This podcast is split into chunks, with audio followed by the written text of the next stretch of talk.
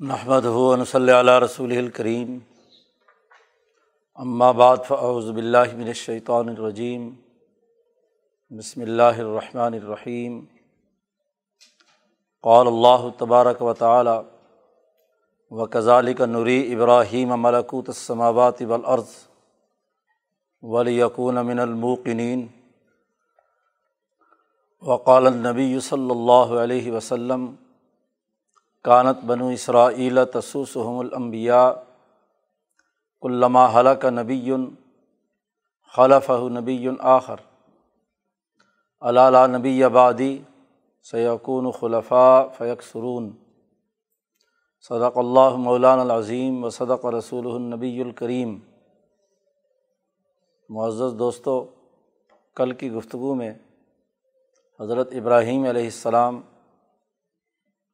کی بنیادی خصوصیت کہ وہ فطرت انسانی کے امام ہیں۔ انہیں انسانیت کا امام مقرر کیا گیا۔ حضرت ابراہیم علیہ السلام کی اس خصوصیت پر ہم نے گفتگو کی تھی۔ اور حضرت الامام شاہ ولی اللہ دہلوی کے افکار کی روشنی میں یہ بات سمجھی تھی کہ فطرت انسانی کے حضرت ابراہیم علیہ السلام امام اور امام فلفطرہ ہونے کے حوالے سے انہوں نے ایسے قواعد و ضوابط اور اصول قائم فرمائے کہ جو بات کے تمام انبیاء کے لیے معیار اور نمونہ قرار پائے امام فلفطرہ کی حیثیت سے امام شاہ ولی اللہ دہلوی نے تین بنیادی خصوصیات بیان فرمائی ہیں۔ فطرت کے امام ہونے کی حیثیت سے نمبر ایک تو یہ کہ بغیر کسی تقلید کے از خود حضرت ابراہیم علیہ السلام نے سب سے پہلا کام تو یہ کیا کہ افعال العبادات، عبادتیں کیسے کی جائیں؟ خود عبادت کیا ہے اور عبادت کا طریقہ کیا ہے؟ اور کس کی عبادت کی جائے؟ اس پہلو پر حضرت ابراہیم علیہ السلام نے ایک معیار قائم کیا۔ کیا ان بتوں کی عبادت، کیا ان سورج، چاند، ستاروں کی غلامی اور عبادت کی جائے؟ یا اس اللہ وحدہ لا شریک کی پوری یکسوئی کے ساتھ عبادت کی جائے؟ تو عبادت کس کی کی جائے؟ اس معیار کو قائم کر دیا۔ اس کے لیے آپ کی زندگی کے تمام واقعات ابراہیم علیہ السلام کے جتنے بھی واقعات گزرے ہیں، اس میں سب سے پہلے تو یہ معیار طے کیا کہ عبادت کس کی کی جائے؟ کیا وہ جو اپاہج، محتاج، نفع، نقصان دینے کی کوئی اہلیت اور صلاحیت نہیں رکھتا، پتھر کا بت، یا وہ سورج، چاند، ستارے جو غروب اور غائب ہو جاتے ہیں کیا وہ اس بات کی اہلیت اور صلاحیت رکھتے ہیں کہ ان کی عبادت کی جائے؟ تو عقلی بنیادوں پر سوالات اٹھا کر عبادت کا جو غلط طریقہ رائج تھا، کسی کی غلامی اختیار کرنے کا جو منفی طریقۂ کار موجود تھا یا کسی انسان کی خدائی کا ہاں جی تسلیم کرنے کا عمل تھا، کسی نمرود، کسی شداد وغیرہ کا تو وہ جو عبادت سے متعلق بنیادی اثاثی امور تھے، ان میں پہلا سوال ہی یہ ہے کہ کس کی عبادت کی جائے؟ تو ابراہیم علیہ السلام نے اس کے حوالے سے ایک بنیادی اثاثی اصول مرتب کر دیا کہ عبادت اس ذات کی کی جائے کہ جو زندہ کرتا ہے اور مارتا ہے، جو ہمیشہ ہمیشہ کے لیے ہے، غائب نہیں ہوتا۔ وہ جب میں بیمار پڑتا ہوں تو مجھے میرا علاج کرتا ہے۔ وہی وہ ذات ہے کہ جو مجھے کھلاتا ہے، پلاتا ہے، شفا دیتا ہے، وغیرہ وغیرہ۔ جتنی حضرت ابراہیم علیہ السلام کی گفتگو پورے قرآن حکیم میں اللہ تبارک و تعالیٰ نے نقل فرمائی ہے، اس پوری گفتگو میں عبادت کے لیے جو لائق ذات ہے وہ صرف اور صرف ذات باری تعالیٰ کی ہے۔ توحید اور حنیفیت یکسوئی کے ساتھ، اللہ کے ساتھ تعلق قائم کرنے کی دعوت ہے۔ یہ بنیادی اثاثی اصول متعین کیا ابراہیم علیہ السلام نے۔ پھر اللہ کی عبادت کرنی ہے تو عبادت کا کیا طریقہ ہوگا؟ اللہ کی عبادت کا طریقۂ کار کیا ہوگا؟ تو اس کا ایک جامع طریقۂ کار، نماز کی صورت میں روزے کی صورت میں۔ ہاں جی۔ اس کی جو وضع ہے، وضع العبادات، اور اس سے متعلق جو افعال ہونے چاہئیں کہ قیام کیسے کیا جائے گا، رکوع کیسے ہوگا، سجدہ کیسے ہوگا، وہ عبادات کے طور طریقے ہیں۔ جی روزے کا طور طریقہ ہاں جی اس کی وضع قطع۔ تو عبادات کی اوضاع بھی مقرر کیں اور افعال العبادات بھی مقرر کیے۔ اور پھر جیسے کہ حضرت ابراہیم علیہ السلام کے واقعات سے آگے چل کر اندازہ ہوگا کہ انہوں نے ان عبادتوں کے کرنے کے لیے اللہ کے گھر تعمیر کیے، بیت المقدس اور بیت اللہ الحرام۔ تو وہاں جمع ہو کر کیسے کام کیا جائے گا؟ مثلاً طواف کا طریقہ مناسب حج، وہ بیان کیے افعال العبادات میں۔ تو عبادات یعنی ذات باری تعالیٰ کی عبادت اور حنیفیت کے اصول پر اس کے حکمت کے اصول پر اس کا طور طریقے متعین کیے حضرت ابراہیم علیہ السلام نے۔ ایسے ہی فطرت ہی کے تقاضے سے انہوں نے جو عشرم من الفطرہ، فطرت کے جو بنیادی تقاضے دس نبی اکرم صلی اللہ علیہ وسلم نے بیان فرمائے کہ فطرت کے یہ امور ہیں۔ داڑھی بڑھانا، مونچھیں کٹوانا، وغیرہ وغیرہ۔ ناخن تراشنا، بال کاٹنا جو فالتو زائد بال ہیں۔ تو اس طرح کی جو امور ہیں، یہ فطرت سے متعلق اور اسی طرح ارتفاقات سے متعلق فطرت انسانی کے اظہارات کیا ہیں۔ جی۔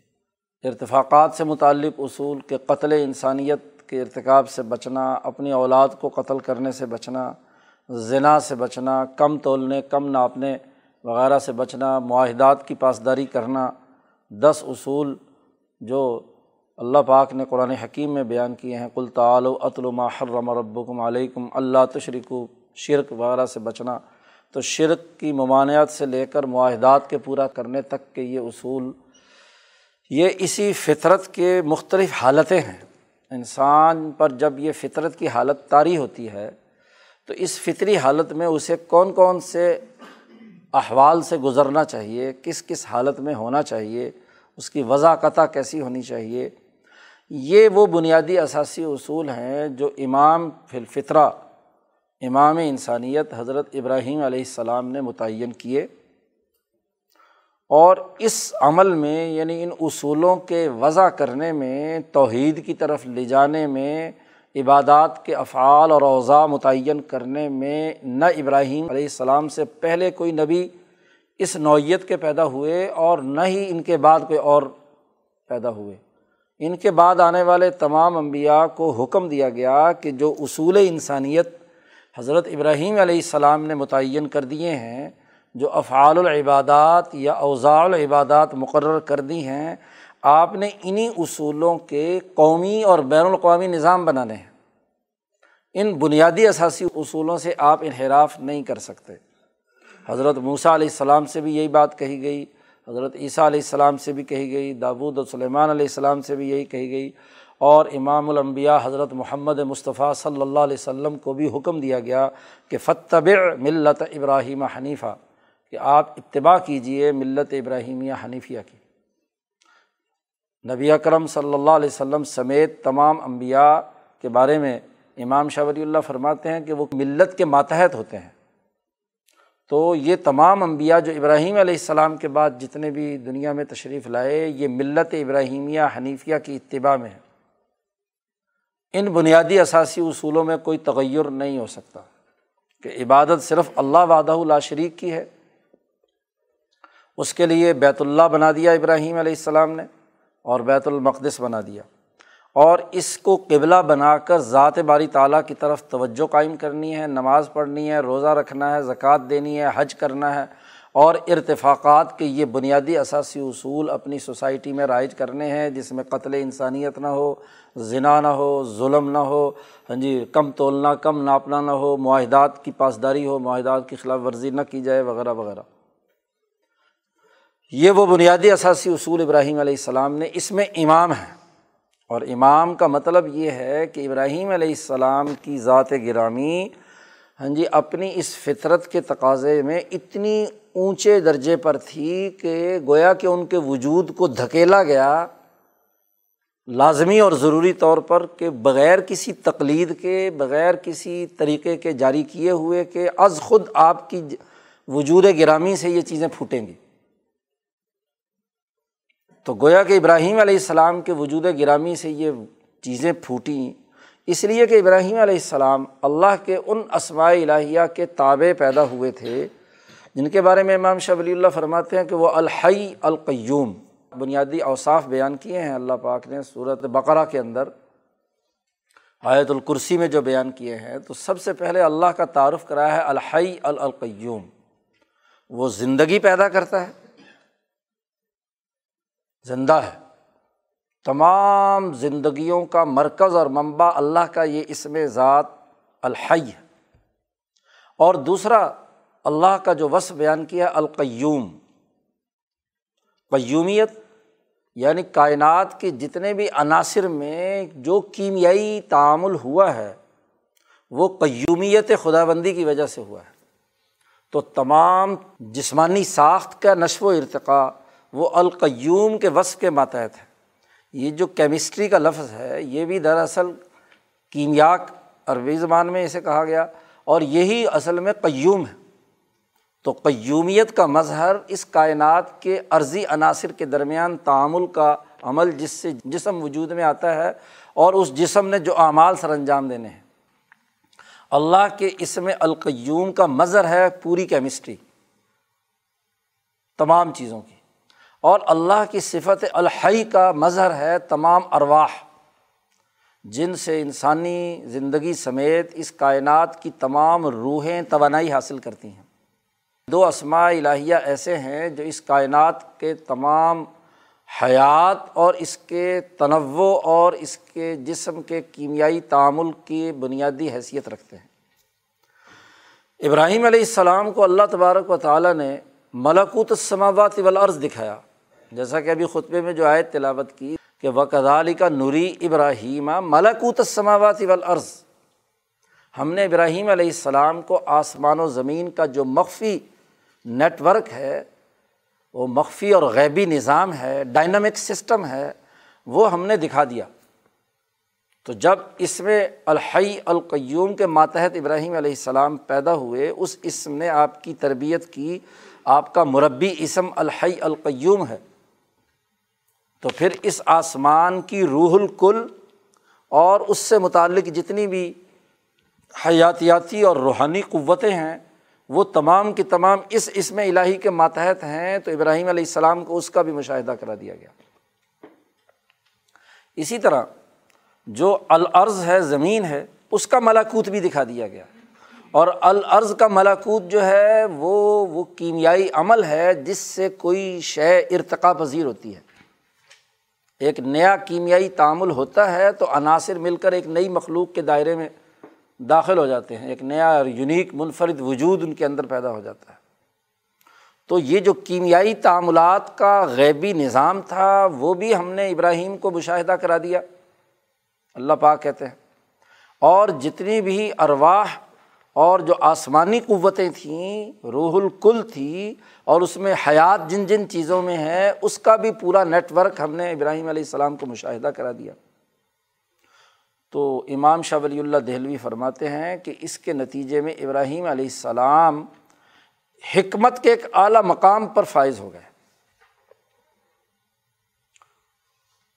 تمام چیزوں کی ارواح اور فلکیات اور سماویات کے مطالعے اور مشاہدے سے حکمت کے ایک ایسے مقام پر فائز ہوئے اور حکمت کی تعریف کئی دفعہ بیان کی جا چکی ہے کہ حقائق کائنات اور حقائق کا صحیح صحیح ادراک کرنا معرفت الاشیائی کما ہیا تمام اشیا کا جیسا کہ وہ اصل میں ہیں، اس کا معرفت اور شعور حاصل کرنا۔ و وضع اعلیٰ محلیہ علیہ ثواب اور ہر چیز کو اپنی اپنی اصل جگہ پر رکھ کر اس سے مجموعی انسانیت کے نفع کا کوئی طریقۂ کار سوچنا۔ تو جب مشاہدہ کر لیا، تو اس مشاہدے کے نتیجے میں حضرت ابراہیم علیہ السلام کے سامنے یہ بات منکشف ہو گئی کہ یہ جو سورج تاثیر پیدا کر رہا ہے اور اس تاثیر کی وجہ سے جو لوگ اس کے سامنے سجدہ ریز ہیں، یہ سورج تو خود محتاج ہے الحی کی صفت کی وجہ سے ذات باری تعالیٰ کا۔ اللہ تبارک و تعالیٰ کی جو صفت الحی ہے، وہی سورج کو چلا رہی ہے۔ یہ جو چاند کے سامنے سجدہ ریز ہو رہے ہیں، تو اس سے پتہ چلا جب معلومات آپ کے سامنے ہوئیں، کائنات کے حقائق کھلے، تو پتہ چلا ان چاند ستاروں سورج کی تو اپنی کوئی طاقت نہیں، یہ تو بیچارے ہاں جی محتاج ہیں ذات باری تعالیٰ کے حکم کے۔ جیسا کہ حضور صلی اللہ علیہ وسلم نے فرمایا، حضرت ابو ذر غفاری رضی اللہ تعالیٰ عنہ سے سورج غروب ہو رہا تھا، پوچھا، ابو ذر یہ بتاؤ کہ یہ سورج غروب ہو کر کہاں جاتا ہے؟ تو ابو ذر غفاری کہتے ہیں، میں نے کہا، یا رسول اللہ، میں تو نہیں جانتا۔ اللہ و رسول عالم، اللہ اور اس کا رسول زیادہ بہتر جانتا ہے۔ تو نبی کرم صلی اللہ علیہ وسلم نے فرمایا کہ یہ سورج غروب ہو کر اللہ کے عرش کے سامنے، اللہ کے سامنے سجدہ ریز ہوتا ہے اور اللہ سے اجازت مانگتا ہے کہ اگر آپ کا حکم ہو تو اگلے دن صبح کو میں طلوع ہوں اور اگر حکم ہو واپس لوٹنے کا تو واپس ہو جاؤں۔ اللہ پاک ہر روز غروب ہونے کے بعد اجازت نامہ جاری کرتے ہیں اور اس کو اجازت دیتے ہیں کہ ہاں بھی چلو اگلے دن طلوع ہو جانا۔ تو جب تک اس سے پروانہ اجازت نہیں ملتا، اگلے دن طلوع نہیں ہوتا۔ اور نبی کرم صلی اللہ علیہ وسلم نے فرمایا کہ ایک دن آئے گا قیامت کا، جب یہ کائنات ختم کرنا مقصود ہوگی، اس عرض پر کوئی اللہ اللہ کہنے والا نہیں ہوگا۔ تو اس وقت یہی سورج اللہ سے غروب ہونے کے بعد اجازت مانگے گا۔ تو اللہ پاک کہیں گے آگے جانے کی اجازت نہیں ہے، واپس لوٹ جاؤ۔ اجازت نامہ منسوخ۔ اب تمہارے پاس کوئی پاس اور کارڈ نہیں ہے کہ آگے چلو، واپس لوٹ جاؤ۔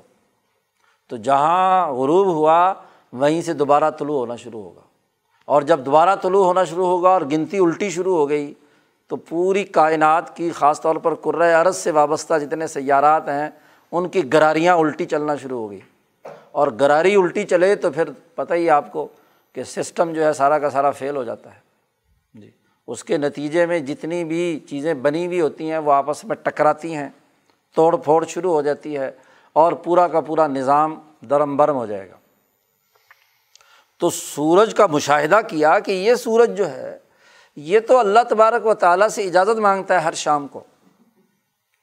اور اس کے ماتحت چاند نظام شمسی میں مرکزی سیارہ جو ہے سورج ہے اور اس کے ساتھ چاند ہے، ستارے ہیں، یہ ہیں، تو یہ سب کے سب یہ تو محتاج ہے ذات باری تعالیٰ کے۔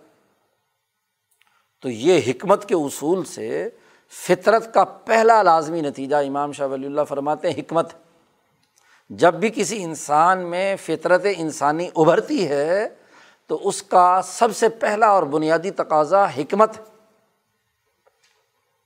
جو امبیا علیہم السلام کو دی گئی، حکمتیں امبیا علیہم السلام کو دی گئی، نبی اکرم صلی اللہ علیہ وسلم کی ذمہ داری عائد کی گئی کہ یو المحم الکتاب والحکمہ۔ تو حکمت کی تعلیم اور تربیت یہ بڑی اہم اور بنیادی بات ہے۔ تو پوری کائنات کا جو نظام کا مشاہدہ کر کے حکمت کا اصول معلوم ہوا۔ اور اس حکمت کے اصول کے نتیجے میں ایک پہلا واقعہ جو قرآن حکیم نے حضرت ابراہیم علیہ السلام سے متعلق بیان فرمایا ہے، اسے پیش نظر رکھنا چاہیے کہ جب ملاکوت سماوات ولرز کا مشاہدہ ہوا، تو اب ابراہیم علیہ السلام پر ایک خاص حکمت کی حالت طاری ہوئی۔ تو اب رات ہوتی ہے اور لوگوں کا مجمع جمع ہے، چاند اپنے جوبن پر ہے۔ تو فلما جنا علیہ لو اور آ کبن جس ستارے کی وہ پوجا کرتے تھے، اور مورخین کہتے ہیں کہ یہ واقعہ حران کا ہے یعنی اس علاقے کا جہاں سورج پرستی کا غلبہ یا ستارہ پرستی کا غلبہ تھا، علم نجوم کا جہاں زیادہ اثر تھا۔ تو وہاں حضرت ابراہیم علیہ السلام نے مجمع جمع ہوا، اور اس مجمع کے سامنے ان سے کہا کہ یہ دیکھو، یہ ستارہ قطبی تارے کو وہ پوچھتے تھے۔ آج کل بھی جہاں علم نجوم کے اثرات ہیں وہ قطبی تارے کی بڑی عظمت ہوتی ہے، اس کی طرف چارپائی نہیں بچھاتے، پاؤں نہیں ادھر کرتے، وغیرہ وغیرہ۔ اسی طرح کے تصورات ان کے ہاں جی اس زمانے میں عروج پر تھے، بلکہ اس کی عبادت کرتے تھے۔ تو ابراہیم علیہ السلام نے حکمت کے اصول پر، یہ نہیں کہ جو مشاہدہ ہوا تھا، اس کی بنیاد پر کوئی حکم جاری کیا ہو۔ حکمت کے اصول پر کہا کہ ہو سکتا ہے کہ یہ رب ہو۔ تمام چونکہ انسانی لبادے میں تمام کھڑے ہوئے ہیں، تو ان کی انسانیت یا ان کی عقل ادراک کر رہی ہے کہ یہ ستارہ خدا ہوگا۔ تو ابراہیم علیہ السلام نے کہا کہ یہ ممکن ہے خدا ہو۔ جی۔ حاضہ ربی۔ اب اپنے آپ کو شامل کر رہے ہیں ان تمام کی ترجمانی کے طور پر کہ وہ اپنائیت محسوس کریں کہ ان کی عقل کو آگے لے کر جانا ہے۔ تو ممکنہ طور پر ہم کہہ سکتے ہیں کہ یہ کیا ہے؟ رب ہے۔ لیکن جب وہ غائب ہو گیا تو ابراہیم علیہ السلام نے کہا، دیکھو، فطرت انسانیت کا تقاضا یہ ہے کہ لا احب العافلین جو غروب ہونے والا ہے، اب دن طلوع ہوا ہے اور ستارہ غائب ہے یا رات کے کچھ حصے میں وہ غائب ہو گیا، تو اب یہ جو ستارہ غائب ہو گیا تو خدا تو وہ ہونا چاہیے جو ہر وقت ہو۔ اب اس وقت کائنات کون چلا رہا ہے؟ بھائی جس وقت وہ ستارہ چمک اور دمک رہا ہے، اس کی روشنی سے تم فیضیاب ہو رہے ہو ہاں جی اس کے اثرات مثبت پڑ رہے ہیں قرۂۂ عرض پر، تو اب جس وقت یہ غائب ہو گیا، تو اب وہ اثرات پڑنا تو بند ہو گئے۔ تو یہ رب کیسے ہو سکتا ہے؟ یہ خدا کیسے ہو سکتا ہے؟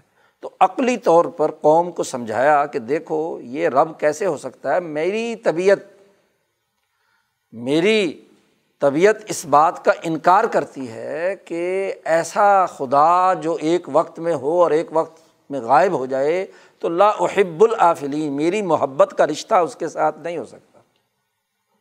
جو محبوب اور جس کے ساتھ ہاں جی تعلق قائم کرنا ہے، وہ تو ہمیشہ ہونا چاہیے۔ یہ کیا ایک لمحے کے لیے آیا اور ایک لمحہ غائب ختم؟ اسی طرح جب چاند کا طلوع ہوا اور وہ چودھویں رات کا چاند کی چاندنی ہاں جی اپنی تمام جوبن پر ہے اور بہت اچھے اثرات قرۂۂ عرض پر اس کے پڑھ رہے ہیں۔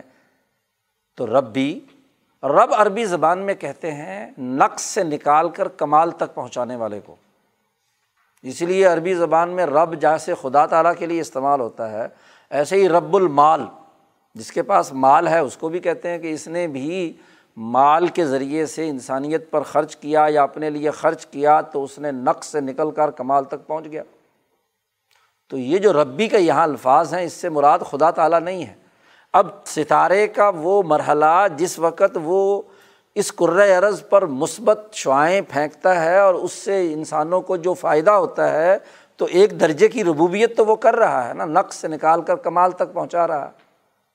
ایسے ہی چاند، جب اس کی چاندنی بکھرتی ہے تو فصلوں میں اور فروٹس میں مٹھاس پیدا ہوتی ہے۔ تو یہ ربوبیت تو ہے چاند کی۔ اسی تأثر کی بنیاد پر تو ابراہیم علیہ السلام نے کہا ہزار ابی کہ یہ ایک وقت میں اس نے کیا۔ اچھا اب جب وہ تو غروب ہو گیا، تو اب سوال اٹھایا ان کے سامنے کہ ذرا غور و فکر کرو کہ اب کون کرے گا کام۔ اگر اس کو مستقل خدا مان لیا جائے تو اب اگلے مرحلے کے لیے کون خدا ہے؟ جب یہ غائب ہے۔ پھر سورج طلوع ہوتا ہے۔ تو وہاں ابراہیم علیہ السلام نے اپنے اس حکمت اور فطرت کے اصول کے تقاضے سے جو ملکوت سماوات ولرز دیکھا تھا، اس کی روشنی میں سورج کی جو حالت ہے وہ معلوم ہو گئی۔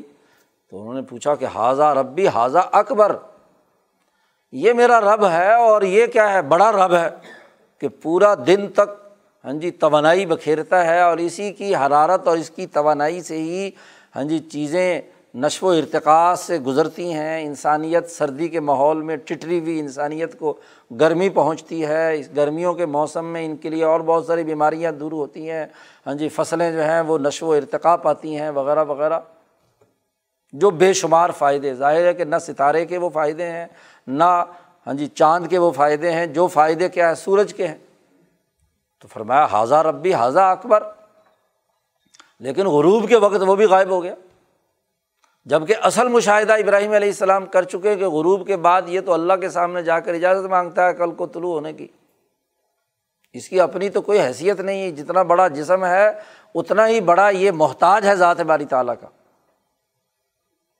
تو اب جب تین ہی بڑے بڑے ہاں جی ستارے جن کی وہ پرستش کرتے تھے، یا انہیں کے اتباع میں جو سات ستاروں کا مریخ زہرا مشتری وغیرہ وغیرہ اتارد ان کی جو عبادت اور پوجا کے جو جتنے بھی لوگ تھے، ان تمام کو اس تناظر میں تعلیم دی کہ دیکھو، یہ جو علم نجوم جس کو تم کہہ رہے ہو کہ ستارے مؤثر حقیقی ہیں اور ان کے سامنے تم سجدہ ریز ہوتے ہو، ان کی نقص اور خرابی کی حالت تو بالکل بالمشاہدہ تمہارے سامنے آ گئی کہ یہ غائب ہو جاتے ہیں۔ باقی رہا اس کے پیچھے ہاں جی کیا نظام کار فرمایا ہے؟ ظاہر عام آدمی تو اس بات کو نہیں سمجھ سکتا۔ ملکوت سماوات والا اور دوسرے تو مشاہدہ نہیں کیا۔ لیکن حکمت کے اصول پر عقلی طور پر ابراہیم علیہ السلام نے ان کو یہ بات سمجھائی۔ اب اس کے نتیجے میں آپ کے قلب کے اندر ایک بہت بڑی تبدیلی پیدا ہوئی۔ ایک بہت بڑی حالت طاری ہوئی۔ فاطراہ حال عظیم۔ بڑی عظیم حالت طاری ہوئی اور پورے جوش اور پوری طاقت اور قوت سے انہوں نے اس بات کا اعلان کیا کہ میری طبیعت اور فطرت تو تقاضا کرتی ہے۔ کہ انی وجہ تو وجہ الدی فطر سماوات والارض حنیفہ یہ آسمان و زمین کو پیدا کرنے والے اور اس کے پورے نظام کو کنٹرول کرنے والی ذات ہی میرا رب ہو سکتی ہے۔ اصل پالن ہار تو وہ ہے۔ اس کے پیچھے جو نظام کار فرما ہے، سورج کو یہ توانائی دے کر ربوبیت کے اس دائرے سے متعلق جو امور ہے، اس کے سپرد کر دینا۔ چاند کو ہاں جی مسخر کر کے اس کے اندر یہ صلاحیت اور استعداد پیدا کرنا کہ اس درجے کی یہ ہاں جی نشو و ارتقاء کے معاملے میں کردار ادا کرے، ستارہ اس مرحلے کا کردار ادا کرے، مریخ زہرا مشتری اتارد اس مرحلے کے، یہ یہ ان کے مفوضہ کام ہیں، یہ یہ کام کریں۔ تو ان کاموں کا مرکز اور منبع جو اصل رب اعلیٰ ہے، وہ تو ذات باری تعلیٰ ہے۔ تو تمام قوم کے سامنے پکار کر اعلان کر دیا کہ انی وجہ تو وجہ الدی فطر سماواتی ولادا حنیفن فطرت نے تقاضا کیا حکمت کے اصول پر کہ وہ حنیف ہو جائیں، یکسو ہو جائیں۔ طاقتوں کا ایک ایسا مرکز ماننا کہ جس نقطۂ ارتکاز سے تمام چیزوں کو سمجھا جا سکے، یہ حنیفیت ہے۔ فلسفے کا بنیادی اثاثی اصول بھی یہی ہے کہ یہ سورج جو توانائی بکھیر رہا ہے، ربوبیت کا ایک شعبہ سنبھالے ہوئے ہے، یہ جو چاند ایک ربوبیت کا شعبہ سنبھالے ہوئے ہے، یہ جو ستارے ایک ربوبیت کا تقاضا ہاں جی پورا کر رہے ہیں، یہ زمین کے اندر جو عناصر کے تغیرات و تبدلات ہو رہے ہیں، ان تمام ربوبیتوں کا مرکز اور منبع جو ذات گرامی ہے، وہ اللہ تبارک و تعالیٰ کی ذات ہے۔ اور صاف طور پر کہہ دیا کہ وما انا من المشرقین میں ان میں سے کسی کو اس ذات کے ساتھ شریک نہیں ٹھہرا سکتا۔ یعنی سورج کی اپنی توانائی اپنی جگہ پر ہے، لیکن یہ اللہ کا شریک و سہیم نہیں ہے۔ خرابی کیا تھی ان قوموں کی؟ کائنات کا خالق تو اللہ کو مانتے تھے۔ کہ خالق اس کائنات کا وہی ہے۔ قرآن نے نقل کیا۔ کہ آپ ان سے سوال کریں کہ کس نے آسمان و زمین پیدا کیے ہیں؟ تو کہیں گے خالہ کا ہن العزیز العلیم، اللہ تبارک و تعالیٰ نے پیدا کیے ہیں۔ خرابی کہاں تھی؟ کہ اللہ نے اپنے کاموں میں ان کو شریک بنا لیا ہے۔ اور اب سارے اختیارات جیسے ظلم کے معاشروں میں ظالم بادشاہ اپنے کسی ظالم ایجنٹ گورنر کو دے دیتے ہیں، تو اللہ نے یہ اختیارات جو ہے سورج کو دے دیے، کوئی کہتا تھا چاند کو دے دیے، کوئی کہتا تھا ہاں جی ستاروں کو دے دیے۔ تو یہ شرک ہے۔ تو ابراہیم علیہ السلام نے کہا کہ ایسا شریک میں نہیں مانتا۔ یہ اللہ کے حکم کے ماتحت کام کرنے والے ہیں، اللہ کے شریک نہیں ہیں۔ ان کو شریک ٹھہرانا غلط ہے۔ تو فطرت کا پہلا اظہار حکمت کے اصول پر ہے۔ اور امام شاہ ولی اللہ فرماتے ہیں کہ اس حکمت کا اظہار اس واقعے کے ضمن میں سامنے آیا۔ فطرت اپنے جوبن پر ہے حکمت اور عقل و شعور اعلیٰ درجے پر ہے اور ابراہیم علیہ السلام نے اس واقعے کے ذریعے سے انسانیت کے سامنے حکمت کا بنیادی اثاثی اصول مرتب اور مدون کر دیا۔ اور اس حکمت کا لازمی تقاضا ہے حنیفیت۔ تو تحریک حنیفیت کی بنیاد ابراہیم علیہ السلام نے فطرت کے اصول پر رکھی۔ اس دائرے کا تعلق تو سماوی قوتوں میں سورج چاند ستاروں کے حوالے سے حقائق تک رسائی اور اس تک ہاں جی ذات باری تعلیٰ تک پہنچنے کا عمل تھا۔ تو یہ الحائی کے ماتحت، یہ تمام چیزیں اس واقعے کے ذریعے سے ابراہیم علیہ السلام نے حکمت کے اصول پر سمجھائیں یہ پہلا واقعہ۔ گویا کہ علم نجوم کے جو منفی اور مشرکانہ تصورات و خیالات تھے، ان تمام کا کلا کما کر دیا اور حنیفیت اور توحید کو واضح طور پر متعین کر دیا۔ اس کے بعد ایک دوسرا واقعہ وقوع پذیر ہوتا ہے، ابراہیم علیہ السلام کا۔ اور اس کا تعلق ان ارضیاتی خواص کے ساتھ ہے۔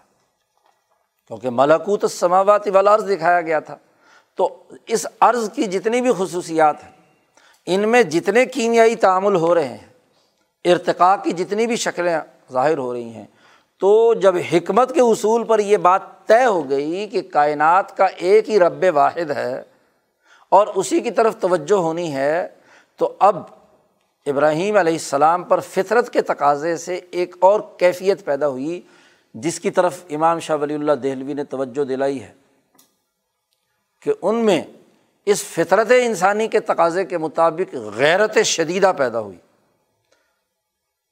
سخت غیرت پیدا ہوئی کہ جب کائنات کا نظام صرف اور صرف اللہ وحدہ اللہ شریک چلا رہا ہے۔ اور یہ قرۂۂ عرض پر بنے ہوئے انسانوں یا حیوانوں یا پتھروں سے بنے ہوئے یہ بت بنا کر پوجا کرنے والے جو لوگ ہیں، اس کیمسٹری کا غلط استعمال کر رہے ہیں۔ کہ انسانوں کا بت بنایا، اپنے ہاتھ سے تراشا۔ چیزوں کو آپس میں ملایا اور اس کے نتیجے میں کیا کوئی ہیرا مل گیا، کوئی جواہر میں سے کچھ مل گیا، کوئی پتھروں سے مل گیا ہاں جی ان کو تراش خراش کر کے اس کو اسنامن سنم بے روح وہ پتھر جو کسی انسان کی نمائندگی کر رہا تھا، کسی نیک آدمی کی جو پہلے سے گزرے ہیں، یا کسی اور چیز کی جس سے ان کو کوئی فائدہ پہنچا۔ پتھر جتنے بھی بنائے گئے ہیں، بت جتنے بھی بنائے گئے ہیں وہ عرضی خصوصیات کے حامل چیزوں کے جو نفع انسان کو پہنچے، ان کی شبی کے طور پر بنائے گئے۔ مثلاً، جس سے انہیں نفع پہنچا، اس کے بت بنا لیے، یا کچھ دیوتا وہ بنائے جن سے خوف زدہ ہوئے۔ وہ اس عرض پر موجود میٹیریل، جس کی وجہ سے کوئی انہیں نقصان پہنچا۔ مثلاً، آگ آئی عناصر میں سے۔ اور پرانے زمانے میں مکانات اور جھونپڑیاں جو ہیں وہ گھاس پھوس کی ہوتی تھیں۔ آگ آئی اور اس نے آ کر کیا ہے؟ پوری بستی کو ایک جگہ آگ لگی کہیں اور وہاں سے ہوا بھڑکی اور ساری بستیوں کو اجاڑ دیا۔ انہوں نے کہا او ہو یہاں تو کوئی اگنی دیوتا آ گیا۔ تو وہ اگنی دیوتا کی ایک خاص شکل بنا لی کہ آگ کا دیوتا ہے۔ کہیں سیلاب آیا اور پانی نے ہاں جی بہا کر پوری بستی اجاڑ دی، ختم کر دی۔ تو انہوں نے کہا او ہو اچھا یہ پانی کا دیوتا ہے۔ جی۔ یہاں خاص طور پر ہندوستان میں، ہندوؤں میں، عراق میں، بابل میں، بابل اس کا مرکز ہے۔ تو وہاں اس طرح کے تصورات موجود تھے، تو پانی کا دیوتا الگ ہو گیا۔ ہاں جی آگ کا دیوتا الگ ہو گیا۔ اسی طریقے سے جن سے کوئی چیز نفے کی پہنچی، اس کو زلزلہ آیا، پتھر برسے۔ ہاں جی اس پہاڑ کے دامن میں جو بستی موجود تھی، پتھروں نے ان پوری بستی کو نقصان پہنچایا تو انہوں نے کہا او ہو یہ تو پتھروں کا دیوتا جو ہے، حجری دیوتا جس نے ناراض ہو کر پہاڑ نے ہمیں وہ کیا ہے، اس پہاڑ کا خوب سے خوبصورت ترین پتھر لے لو اور اس کے سامنے ہاتھ باندھو کہ بھائی ہمیں کچھ نہ کہنا آئندہ۔ تو گویا کہ وہ جو مادی چیزیں میٹیریل یہاں پر موجود تھا، کسی تھی کیمیائی تعامل سے، تو اس کے سامنے سجدہ ریز ہو کر اس کو اللہ کا شریک بنا لیا۔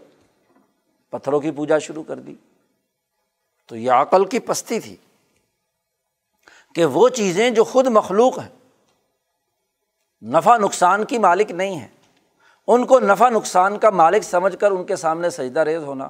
تو اس کی اساس پر ابراہیم علیہ السلام کو حکمت کے اگلا لازمی نتیجہ یہ ظاہر ہوا کہ ان اشیا کو جب اللہ کا شریک ٹھہرایا گیا تو غیرت شدیدہ پیدا ہوئی۔ غیرت انسانی فطرت کا ایک بڑا اہم اور بنیادی تقاضا ہے۔ حضرت سعد کی غیرت کا ایک معاملہ پیش آیا۔ ہاں جی تو کہ سعد غیرت مند ہے۔ تو نبی کرم صلی اللہ علیہ وسلم نے فرمایا کہ سعد سے زیادہ غیرت مند میں ہوں اور مجھ سے زیادہ غیرت مند اللہ تبارک تعالیٰ ہے۔ اللہ اغیر منی۔ اللہ تعالیٰ مجھ سے زیادہ غیرت مند ہے۔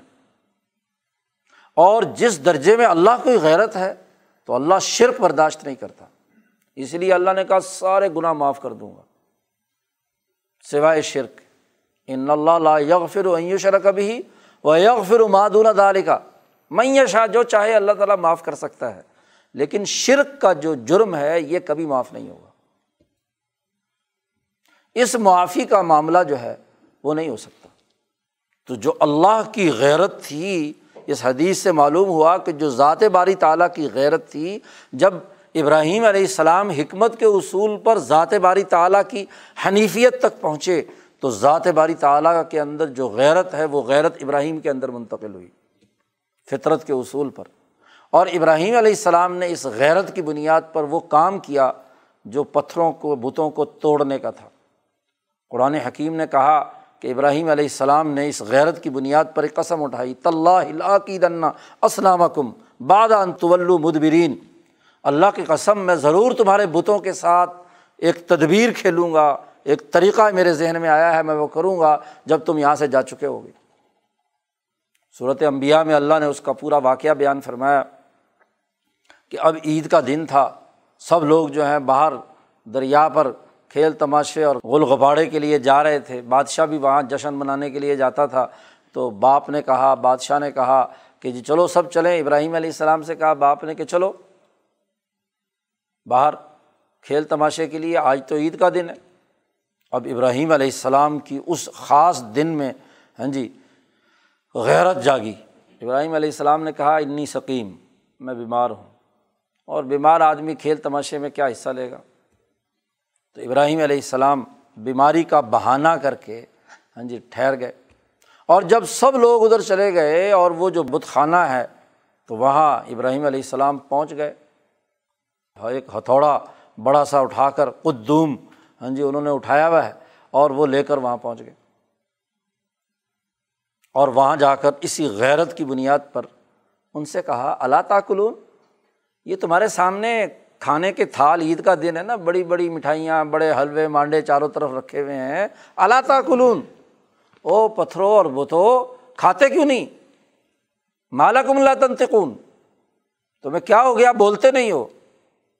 یہ دو جملے قرآن نے نقل کیے ہیں۔ ایک تو یہ کہ کھاتے کیوں نہیں؟ کھاؤ جو تمہارے لیے چڑھاوے چڑھے ہوئے ہیں، قربانیاں چڑھی ہوئی ہیں۔ اور دوسرا، بولتے کیوں نہیں؟ جواب کیوں نہیں دیتے؟ اور جب ظاہر کے پتھروں نے کیا جواب دینا تھا؟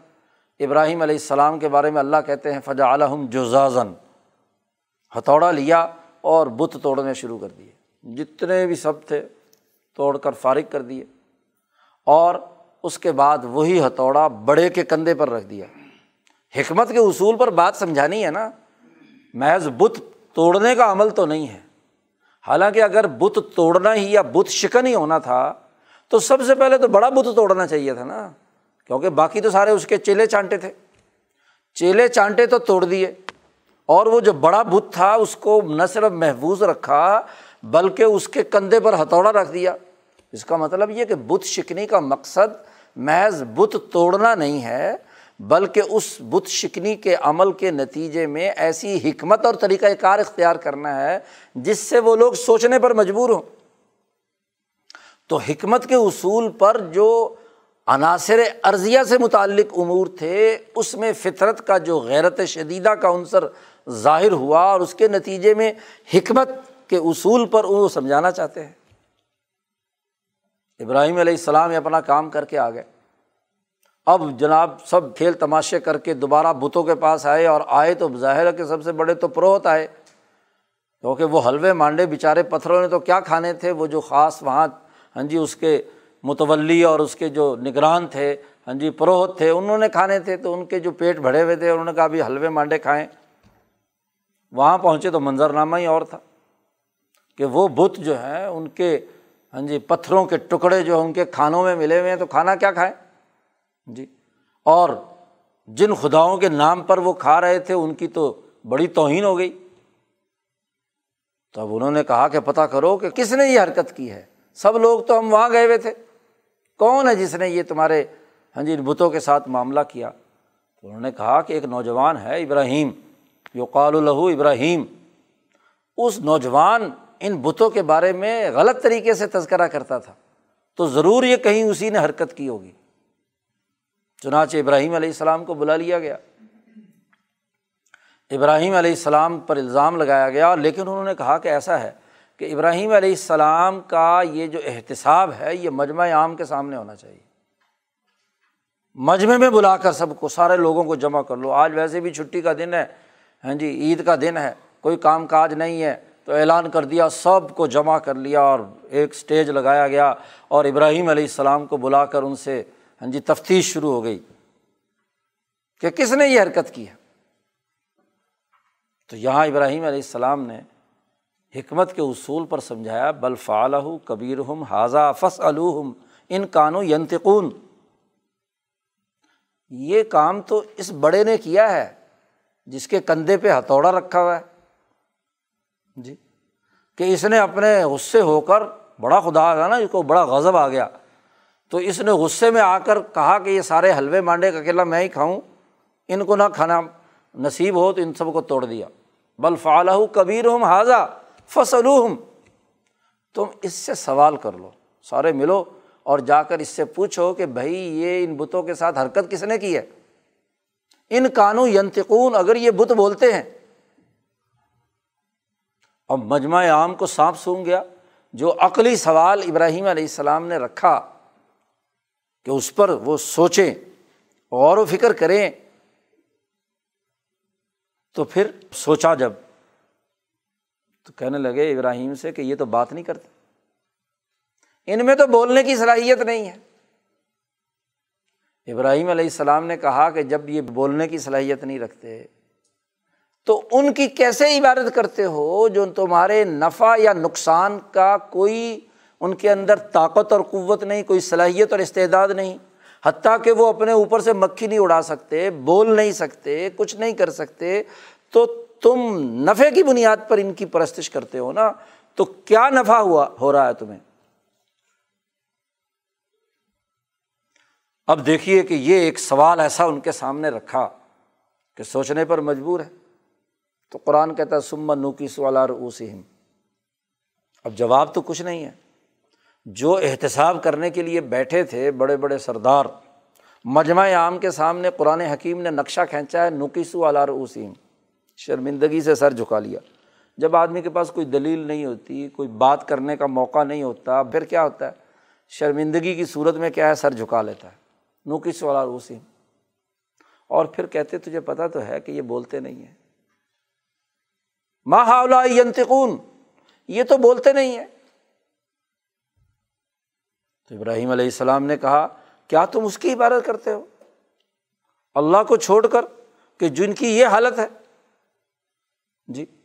اف الکم ولی ماتا ابدون امدون اللہ تمہارے لیے انتہائی افسوس کی بات ہے کہ جو بولتے نہیں، نفع نقصان کا کوئی کام نہیں کرتے، تو تم ان کی عبادت کرتے ہو۔ عبادت تو اس کی کی جاتی ہے، غلامی تو اس کی کی جاتی ہے جس میں کوئی اہلیت اور صلاحیت ہو۔ ان سے زیادہ اہلیت اور صلاحیت تو تمہارے اندر ہے۔ انسان ہو، چلتے پھرتے، تو اعلیٰ مخلوق ارزل کی غلامی کرے۔ یہ تو غلامی کی سب سے بدترین شکل ہے۔ اف الکم ولی ماتابد المد اللہ۔ افلا تعقلون؟ کیا تم عقل سے کام نہیں لیتے؟ اپنی عقل استعمال کرو۔ شعور ہونا چاہیے تمہارے اندر کہ تم سارے کام کرنے کی اہلیت اور صلاحیت رکھتے ہو اور ایسے پتھروں کے سامنے سجدہ ریز ہوتے ہو، ان کی عبادت کرتے ہو جو کسی کام کاج کے نہیں ہے۔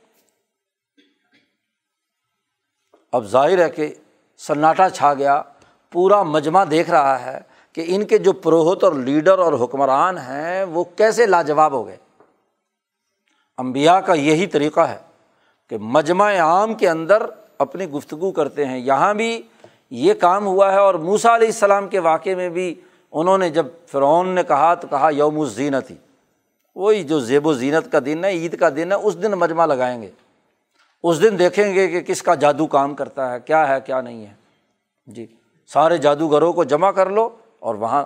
تو یہ حکمت کا طریقہ، یہ بھی سب سے پہلے ابراہیم علیہ السلام نے عوامی طاقت کو اپنے ساتھ جوڑنا۔ اس کے سامنے اس سے متعلق جو عقلی سوالات ہیں، اس کے ذریعے سے غور و فکر کی دعوت دینا۔ امبیا کا طریقہ عقل کو اپیل کرنے کے لیے ہوتا ہے۔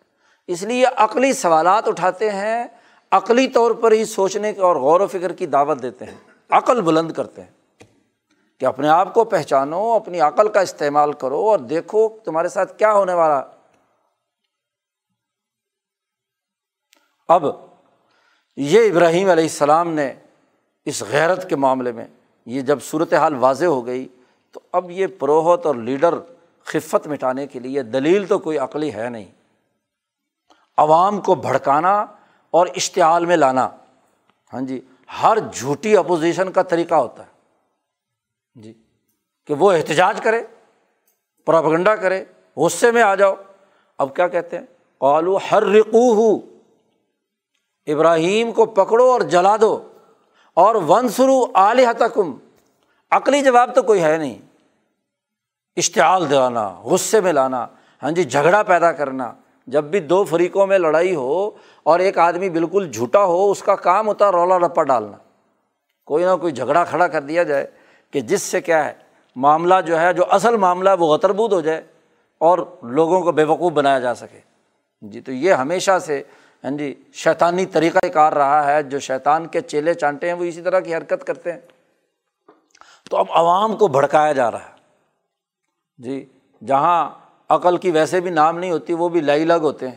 کہا ہر رکو ہو ون سرو تکم اور اپنے خداؤں کی مدد کرو۔ یہ جو جھوٹے لیڈر، مفاد پرست، مافیاز، جو کوئی عقلی ہاں جی کام نہیں کر سکتے، ان کی مدد تم کرو۔ عجیب بات ہے، جن کو خدا بنا رہے ہیں، جس کو آلیہ بنا رہے ہیں، اس کی مدد یہ کر رہے ہیں۔ وہ ان کی مدد کیا کریں گے؟ پوجا تو کی تھی اس لیے کہ جی یہ ہمارے لیے کوئی کام کریں گے۔ اور بجائے الٹے یہ کہ پجاری مدد کر رہے ہیں پوجا کرنے والے کی تو پھر ہاں جی بالکل ہی معاملہ الٹا ہو گیا۔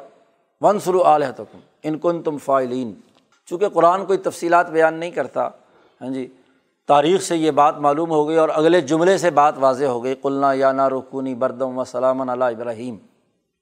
تو ان سب نے مل کر فیصلہ کیا۔ کہ جی اب ابراہیم علیہ السلام ایک اکیلا نوجوان ہے۔ فتن قرآن نے کہا ہے نا، یقال الہو ابراہیم۔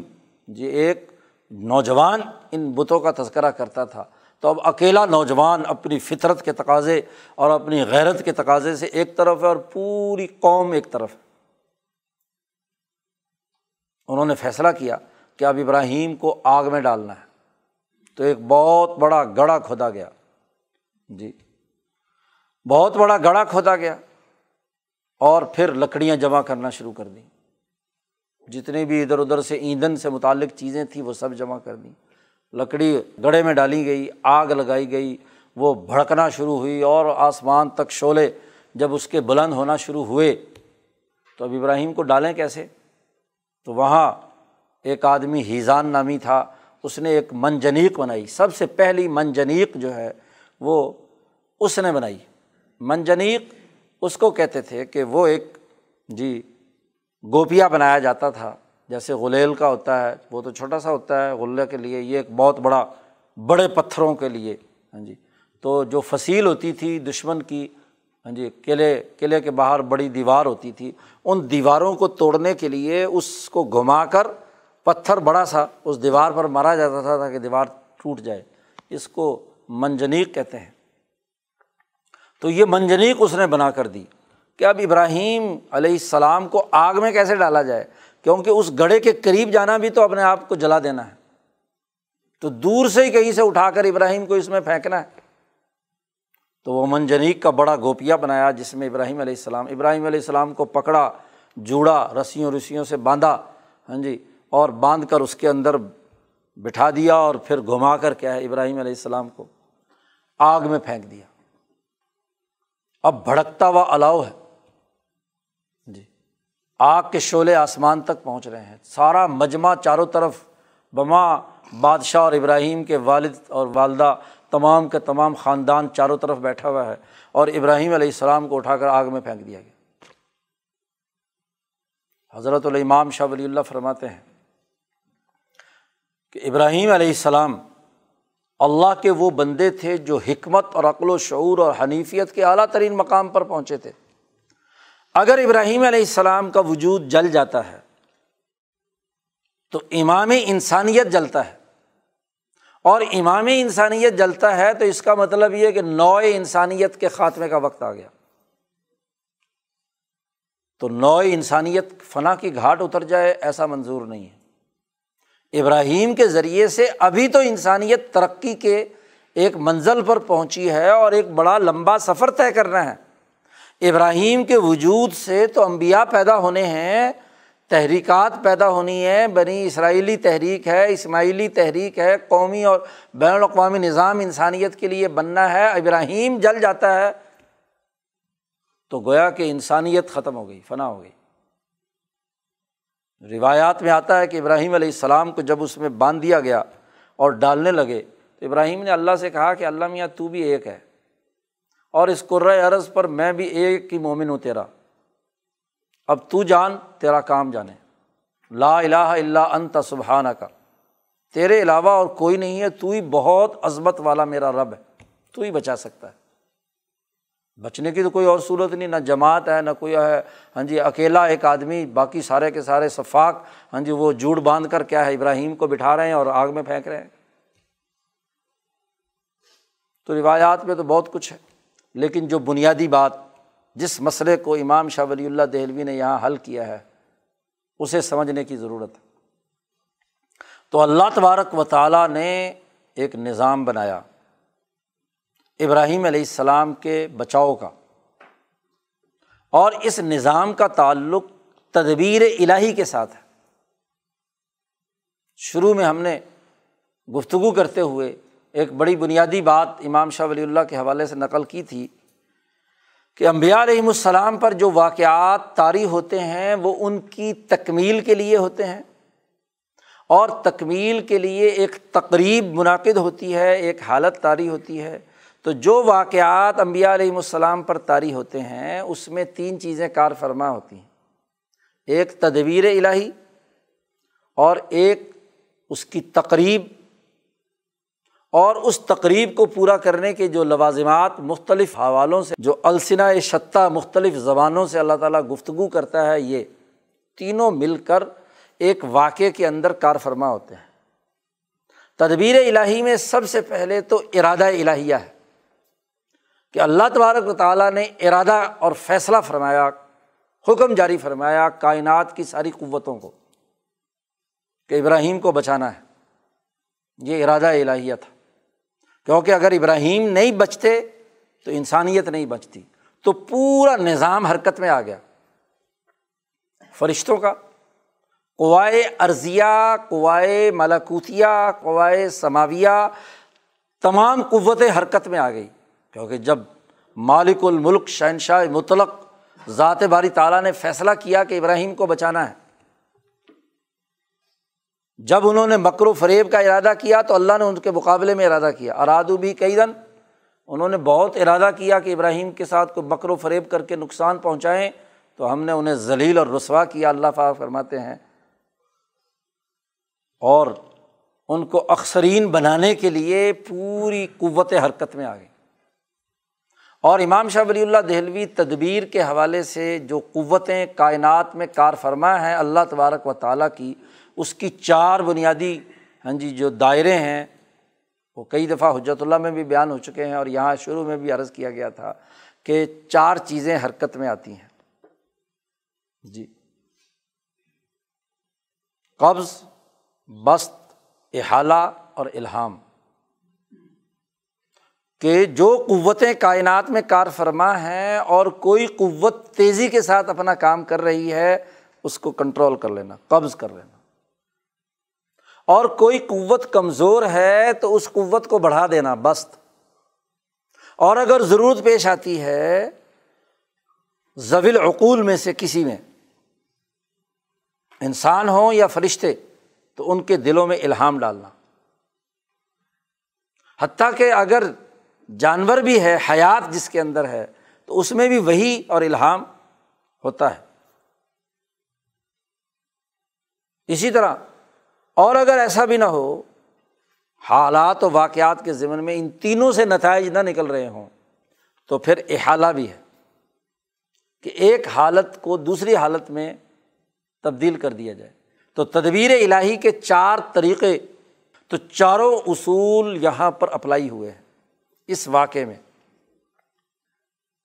اب آگ کی ایک قوت ہے اور آگ کا کام ہے جلانا، اور آگ اپنے تمام عرضی وسائل اور تمام ایندھن کی بنیاد پر اس کے شعلے آسمان پر جا رہے ہیں۔ اس کی قوت عروج پر ہے۔ تو اس قوت کو قبض کرنے کی ضرورت تھی۔ ابراہیم کو بچانا ہے نا۔ حکم شہنشاہ مطلق ہے۔ اللہ کا حکم ہے۔ اس حکم کے نتیجے میں اس آگ کے اندر قبض پیدا ہوا کہ اس کی جہاں جہاں ابراہیم کا وجود گزرے اس آگ کے اندر سے، منجنیک سے چلے آ رہے ہیں، تو جہاں جہاں سے گزریں اور جس جگہ جا کر بیٹھیں، تو آگ کی قوتیں کم ہو جائیں گی، قبض کھینچ لی جائیں گی۔ آگ کے کنٹرول کرنے والے نظام کو جو حرکت میں آیا ہوا تھا، اس نظام کو آڈر جاری ہو گیا کہ ابراہیم کے وجود کو غزند نہیں پہنچنی چاہیے۔ اسی طریقے سے آگ کے جو متصادم قوت ہے، جو آگ کو ٹھنڈا کرتی ہے، اس آگ سے حرارت پیدا ہوتی ہے، گرمی پیدا ہو رہی ہے۔ گرمی بھی انسان کو جھلسا کر اور نقصان پہنچاتی ہے۔ تو ہوا کو حکم دیا اور شاہ صاحب کہتے ہیں طبقۂ ضم حریر اس قرۂۂ رس سے اوپر وہ فضا کا وہ دائرہ آتا ہے کہ جہاں سخت ترین ٹھنڈک ہوتی ہے۔ جہاز میں آپ سفر کریں تو جب تین چار ہزار فٹ کی بلندی پر جہاز ہوتا ہے تو یہ آج کل جو ٹرپل سیون آ گئے ان میں تو باہر کا ٹمپریچر بھی آ رہا ہوتا ہے، تو وہاں مائنس ٹمپریچر ہوتا ہے۔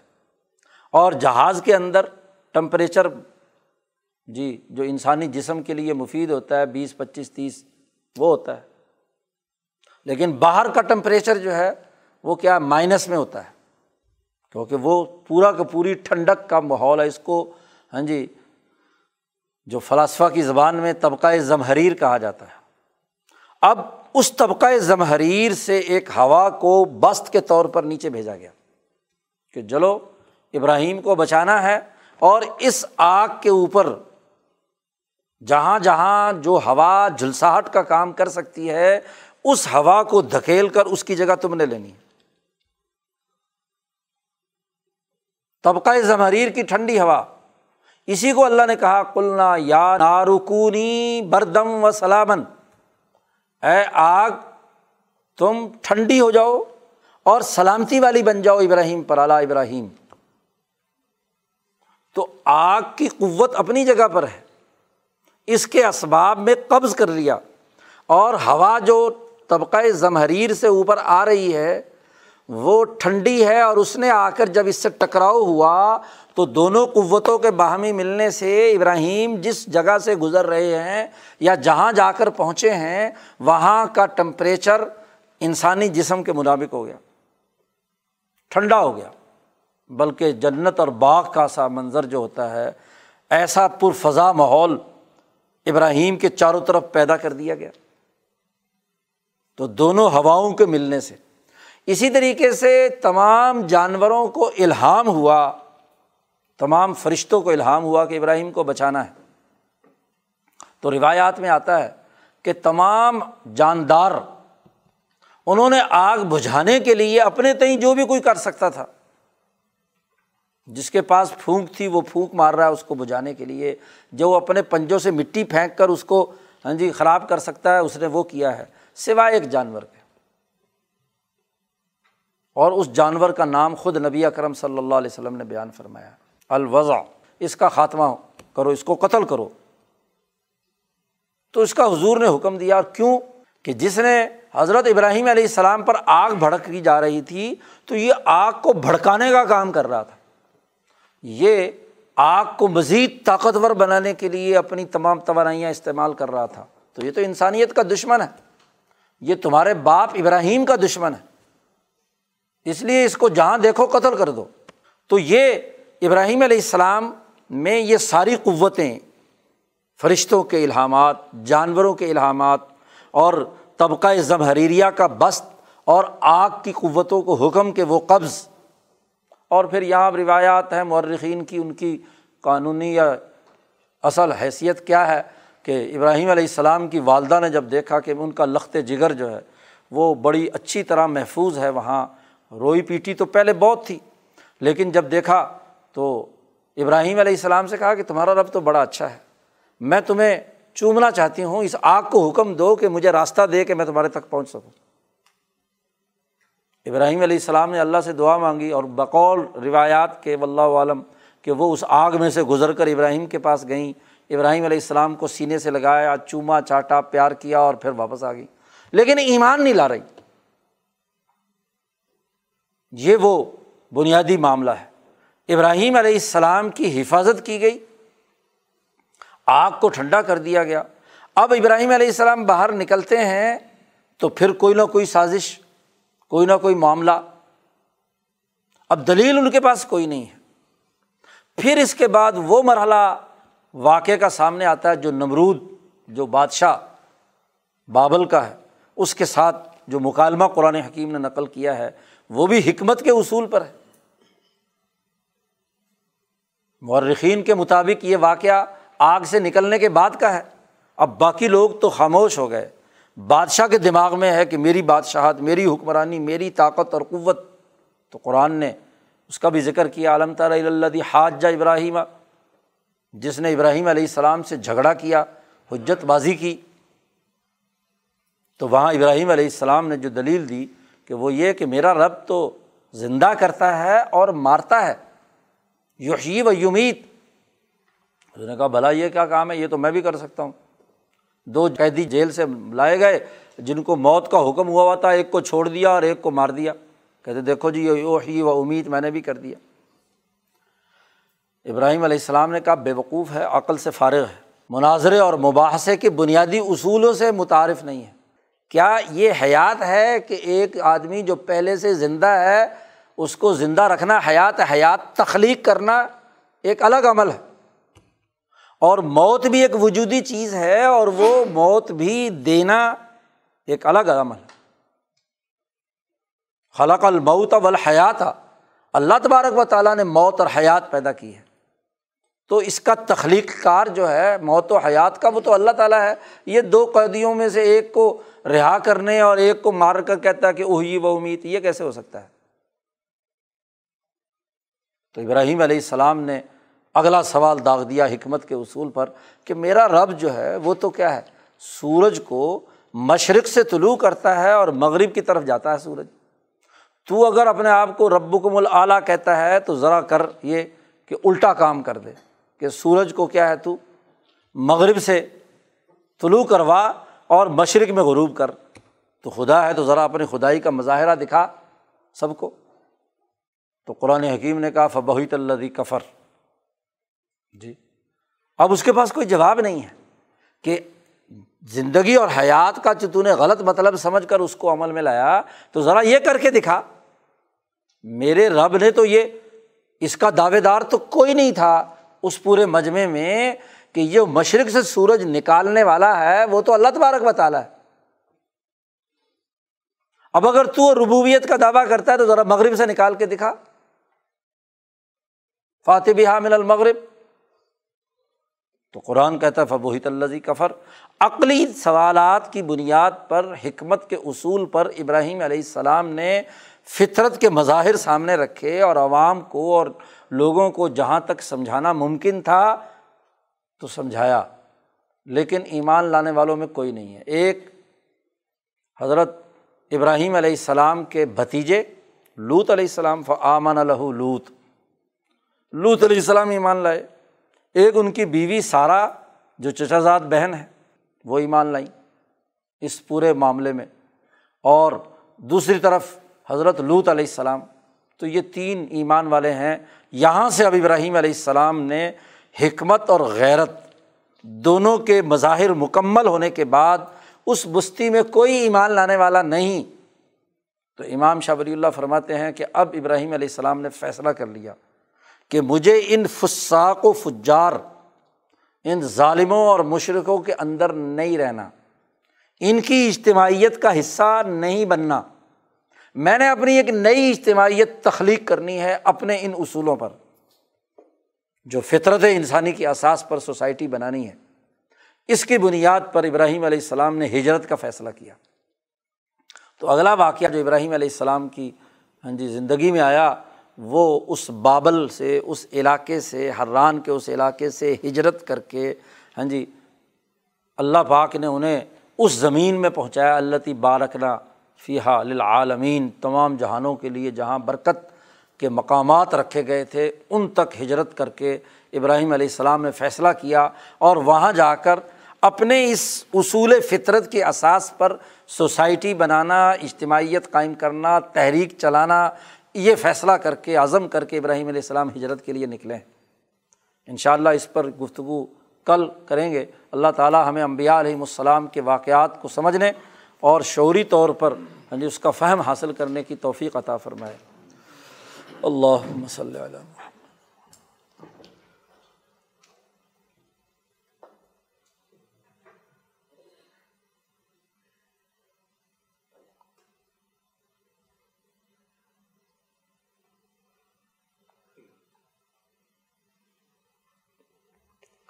اجمعین۔